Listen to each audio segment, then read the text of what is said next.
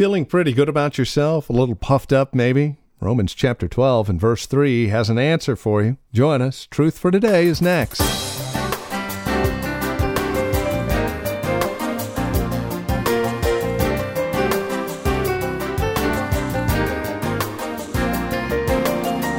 The trap of pride is rather easy to find ourselves in the middle of. Hi, and welcome to Truth for Today. Pastor Phil Howard has us in chapter 12 and verse 3 of Romans today. Message he's called Are You Thinking Right About Yourself? The Apostle Paul warns us not to think too highly of ourselves, which begs the question how often do we do that? exactly. We need this warning, and it's a warning that God graciously provides for us. Join us as we examine it together. Here's Pastor Phil Howard now with today's program. Turn, if you will, in your Bible to Romans chapter 12. And uh, we are going to concentrate on verse 3, but uh, let me just bring you up to speed as we come to chapter 12. Uh, I have to say, in the earlier part of my ministry, I would always run and preach Romans 12. I never would want to deal with chapters 1 through 11. The older I've gotten, I'd rather preach 1 through 11 than 12 through 16. I, I get a lot bigger thrill out of telling you what God's done for you than trying to get you to do what God wants. But I used to because I think I was an exhorter. I just love to get people to say, you need to get with it. And I still kind of like that. Because God goes, but I rest in what God has done.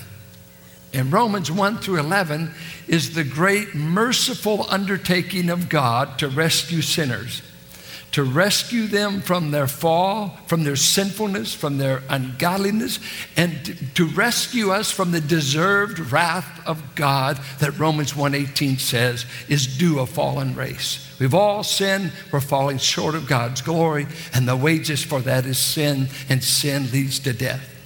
But God sent Christ as his dispenser of his mercy and He has rescued us. And now He's talking to those who've been rescued by the mercies of God, and He's telling you what you can give God that He will accept. The first thing He says, I beg of you by the mercies of God, give God your body. And you got to answer that question. Are you giving God your body as a daily offering?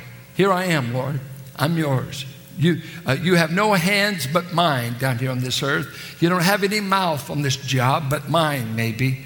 Uh, God will not vacate the throne of his son and have him come down. You're the members of his body. Wherever you are, God ought to be represented, right?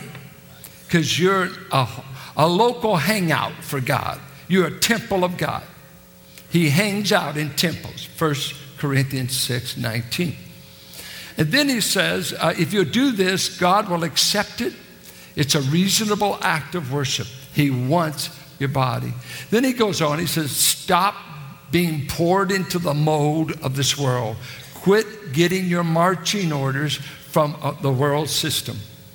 Then he says, I want you to start being transformed, being going from a cocoon to a butterfly, metamorphosis I want you to start undergoing a transformation of thinking and character as you use this renewed mind. Your mind in Romans 1 was futile, it was empty, it was moronic, it was opposed to me. I've given you a renewed mind so that you now can think God's thoughts, so that you can start having an outlook that is divine. So then, before he goes into developing spiritual gifts, he tells us something in verse 3. And I think we should just spend a little time there because before you find out about your giftedness, you need to know how you're thinking.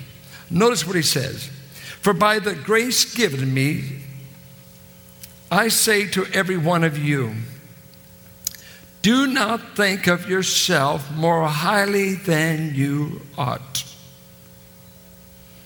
but rather think of yourself with sober judgment. In accordance with the measure of faith God has given you. And then he goes on to describe the body of Christ and he begins to name various gifts that we'll pick up next week. If I don't preach on prayer for National Day of Prayer, but we're going there. We could take the word here, think, and we could translate it because it's a little Greek word, phronema, that means not your intelligence, but the frame of your thinking, what you think upon, what you think about. A good common denominator might be estimate. So you could read it this way Do not estimate yourself to be higher than you ought, but estimate yourself with sober judgment in accordance with the measure of faith God has given you. Four times he uses the word think in the Greek language there. And he's saying, have this frame of thinking, this frame, and two, three measurements I want you to do for your mind. I want you, first of all, not to have an overestimate of yourself. Two, I want you to learn to think soberly about yourself. He said this for deacons and elders. They must be men who know how to think right about God, themselves, and others. And thirdly, a difficult phrase that we'll spend a little time on. I want you to think in keeping with the measure of faith that God has given you. And that is a difficult phrase that we'll look at. Uh, first of all, he says, I don't want you to overestimate yourself. We would call it pride. I don't want you to be arrogant. I don't want you to be boastful. Uh, I don't want you to have some inflated uh, image of yourself. You, you've heard the line the guy said, he's a legend in his own mind. Uh, or it's like the student at Dallas that came to Howie Hendricks one time and he's, he told Howie, he says, I'd appreciate it if you pray with me that I'd be humble. And he said, Howie, would you please pray that I'll just be nothing? And Howie said, My lands, take that by faith. You are nothing. You don't even have to pray about it. What can you do if God doesn't give you breath, life, intelligence? Who are you? Who are you apart from God? You are nothing. Jesus says you can do some things without me. What? Nothing. How much is nothing? That's how much you're worth apart from Him. That's how much you can contribute. I have the feeling many people are trying to hold up God. They come to church, God, I've come to church to help you out. I came to church today for God to help me out. I came empty. I came as an empty container to Niagara Falls. He is undiminished. I come to Him to fill me up. I come to Him hungry. That's how you ought to come to church. Come hungry. Come acknowledging your need of Him. So He said, Don't overestimate yourself. Have you been to a Barnes and Noble lately and notice how many books there are on humility? I wonder if I advertise a course next Saturday. Come with me for a 12 week study on how you can become humble. How many of you would sign up? Uh, I mean, everything is on self esteem, self help. You deserve it. Uh, you're better than you think. Uh, assert yourself, uh, all kinds of things. And then on the opposite end of it, we have people who feel worthless, uh, chewing their fingernails all the time, saying, I'm nothing, and, and kind of groveling. Uh, who we are is a difficult thing. Are you thinking right about yourself? Ecclesiastes says, As a man thinks, so is he. And so we're trying to, how should we think about ourselves? Um, God says, I want you to think humbly about yourself. And here's the issue uh, the reason we don't necessarily get humility is we compare ourselves among ourselves. Says, I've got more education than Dumbo. Uh, I'm better looking than ugly. Uh, uh, she is the invention of plain. I'm the epitome of beautiful. And we got all these comparisons, and we compare. Pride always compares. Lewis said it this way uh, Pride is never to be content to be with what it is, it always has to be better than something. The proud person is always comparing so they can be better. I have more money than you. I have better looks than you. I have more education. I'm smarter. You've always got to have something to compare yourself to be a proud person. Pride is, I'm better than you. I'm better than you. And the proud person always indicates they're not hanging out with God because pride cannot exist for long in the presence of greatness. When you hang out with superlative, when you hang out with the greatest, when you hang out with the best, when you hang out with Him that's above all, above all, in brains, intelligence, omnipotence, omniscience, when you hang out with God, you begin to feel how small you are. When you hang out with one another, you start saying, I'm a lot better than I thought. Humility only hangs out with God. There's no such thing as a proud devil. When you hang out with the devil and the world, it will inflate, inflate the ego way beyond what it is. So I want us to look at a few things God's encouragement uh, to humility. Then I want us to look at some of his warnings against our pride. And uh, maybe just do a little self searching uh, in our own heart about how are you thinking about yourself? Is it biblical or is it inflated? Uh, and we seem to run the gamut of being totally discouraged on one hand. I, I think often of preachers, they talk about Monday is Blue Monday for preachers. They either feel higher than a kite or they can feel like they're in Death Valley. They can run the mood. I did a terrible job yesterday, or maybe I ought to be the next Billy Graham. And to have a balance, to have a balance, to keep sober thinking is tough. To just say, what are you? How is God using you? Let's just, I don't have time to look at all the verses, but let me just give you a little preview what God thinks about humility, a humble state of mind. Uh, number one, Jesus said this hear this. If you hang out with me, Matthew 11, if I can get you into my yoke, two things I promise I'll teach you. Two things. I'll teach you to be gentle and I'll teach you to be humble. No, no, no. You didn't come all the way from heaven to teach men to be humble. It's one of my reasons. And gentle, come on. We want to lead the church. Can't you hear Peter? Gentle my foot. When I'm catching a perch, I'm not trying to be gentle. I hook it, throw it off. I'm not gentle. I grab a sword and I'm going to deliver the Lord because I know how to chop off ears. Gentle was not Peter's characteristic. And gentle is the Greek word for mellow. It was the word used of mellow wine. It was used of a gentle touch. It really had the idea of putting people at ease. A gentle approach was putting people at ease. I've seen some people, when they walk in the room, tension shows up. They can just up the tension because they don't know how to put people at ease. I love to watch people with children and see how they respond to them. Sometimes I'm not trying to make my grandchildren at ease, I'm trying to scare the daylights out of them so they'll do what I say. So there's a place. Can I get an amen? Um, I think of in the upper room, Christ said, I'm going to wash the feet of dirty men because I love them and I'm going to show them how much I love them.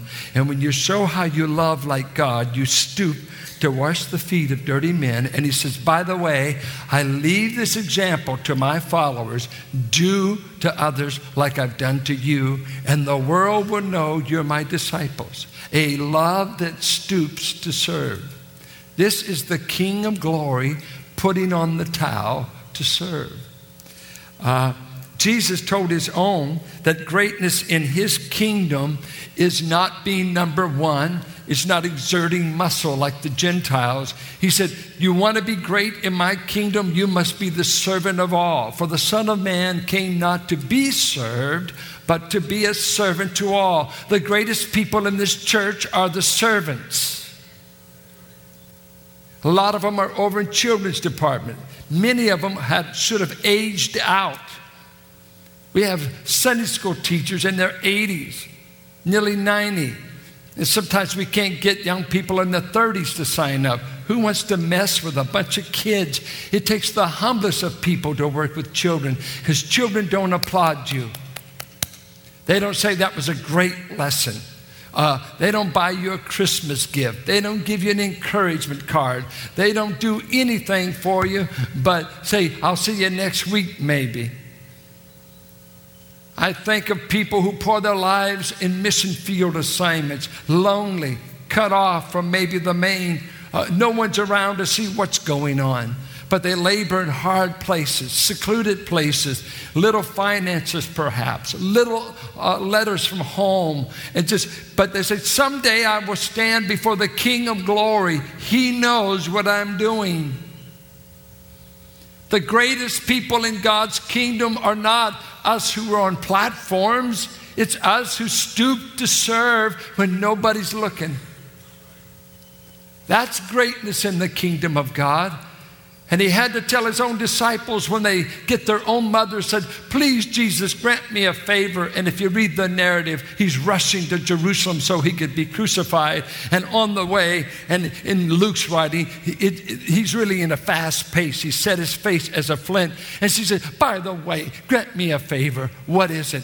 Would you make my sons uh, representatives in your kingdom? Put one on the right hand and one on the left hand. I want you to give them positions of authority. And he said, That's not what I came to do. I'm offering them suffering, I'm offering them humility, I'm offering them to stoop like a servant. It's all over the Bible. You get Isaiah 57, you get Isaiah 64. To this man will I look, to him who's of a humble and a contrite spirit, and who trembles at my word. God's eyes are running to and fro throughout the earth, and He looks on your estimate of yourself. And if you're overestimating yourself, you will eliminate yourself as being His tool that He's going to use because God always resists the proud. He's not that desperate that he needs you. He's not that desperate. He's looking for the humble of heart that says, Would you use me, Lord? I'm available. I'm not the best. I'm not the worst, maybe, but I'm available. Humility. He keeps telling us humble heart. You know what he said in the word? Ephesians 4 1 through 3, Colossians 3 13. Uh, I think of Ephesians 4, Colossians. Uh, he said in 1 Peter that the only way saints can get along together is if we walk in gentleness and humility toward one another, forbearing with one another in love. I love what Colossians says that when I see you, the first thing I ought to see is humility. Isn't that interesting? And how does he do that? He said, clothe yourselves with humility. I hope the first thing you see when you see me is that I'm dressed. Be scared if I'm not. It's usually a sign of insanity when you want to take all your clothes off. That's why so many of our uh, beaches are full of nearly naked people. They're losing their mind, besides baking their body. He said, Clothe yourselves in humility. Now, there is a way. Now, you can walk in here as the poor soul, and, and I won't think you're humble, I think you've got bad posture. That, that there's a way. Because with men, they have a stance. They have a stance. The tougher the men, there's a stance. Come on, come on. And you can see it in the face, especially the eyes. Lust and anger are in the eyes. Come on. You're looking for trouble. You come to the right place. If the right hand doesn't get you, the left will. What's that all about? In church. What's that all about? You're to clothe yourself your external manner of life is to be one of humility. So you don't scare one another. We are the forgiven mercy people. We are the people that have found mercy. We're not in this because of greatness. We're not here because God saw we were better sinners than those who didn't believe. We're here by elective mercy. God says, I want you to walk like you received mercy. I want you to act like you received mercy, not you're here because of your great merit, because you're as obnoxious as those who are not going to heaven. He said that to Israel. I didn't choose you because you're the greatest of the nations. You're stubborn. You're hard to work with. I just chose you because I'm a loving God and wants to give you what you couldn't earn. Do you walk in humility? Are you always trying to prove you're better than others? He says to us right before he goes into gifts think right about yourself. Don't overestimate and have an inflated view of yourself. Uh, let's take some warnings about pride. The, the Bible's full of it. I cannot give. Let me give you some. Proverbs says, "Before destruction." In Proverbs 18, the heart of man is haughty, and before honor is humility. God says, before I'm going to destroy a man, you'll see him as full of pride as he can be. And before I'm going to promote a man, you'll see humility. Proverbs 18. Is that powerful? And, and you think of David, why would you want me, God? Even Saul, when God began with him, who am I? I'm the least among Israel. Gideon, I'm the least among Israel. And God promotes them to service. Where there's humility, you can look for a promotion. And He may promote you by continuing to use you. A man's pride, Proverbs 29 23 says, will bring a man low, but the humble in spirit will retain honor. What are some things that make us proud? Knowledge. Are some of you so puffed up with what you know that you have no earthly good? But you know more Bible than anybody else in the church? So what? I went to seminary with so many guys that uh, knew a lot. And sometimes I'll ask other classmates, where are they today? What are they doing for Christ? They gave fits to all the pastors because they knew more than the pastors. But you know what? Knowing more than the other person doesn't mean God's going to use you until love is your motivation. Knowledge, knowledge alone would just puff you up. Have you ever been proud of how much you knew? I don't want to look at you. I'll let you figure that out. Promotion can ruin you. He said in 1 Timothy, don't promote a man that's a novice, a new believer, and give him a position as deacon or elder in the church because promotion will set him up for pride and he will fall. Look, I, I cannot escape this. You've got to turn. Chronicles. Turn to Chronicles with Second Chronicles not the San Francisco Chronicle, the Bible Chronicles. Second Chronicles 26. I, I just cringed as I read this this week. The story of Uzziah, a man who reigned for 52 years. 52 years, that's quite a reign. Started as a 16 year old boy, he became a king. And for 52 years, God blessed and blessed and blessed. Notice his description of him. Uh, 26 3. He was 16 when he came to power, 52 years he reigned. Notice at the end of verse 5 as long as he sought the Lord, God, what? You know what? That penetrated me. It's like God said to me, do you seek me like you did at the beginning?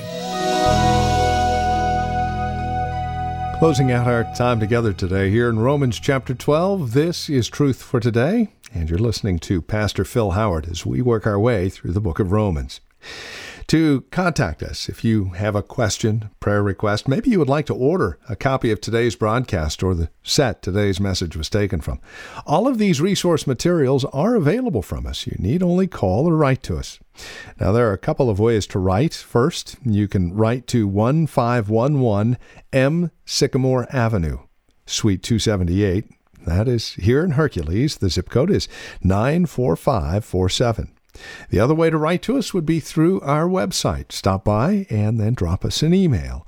We are at valleybible.org. Again, you'll find us on the web at valleybible.org. And we'll have not only the resource materials from today's broadcast and the series, but others as well, plus information about Valley Bible Church, who we are, what we believe, and an opportunity to join us for worship.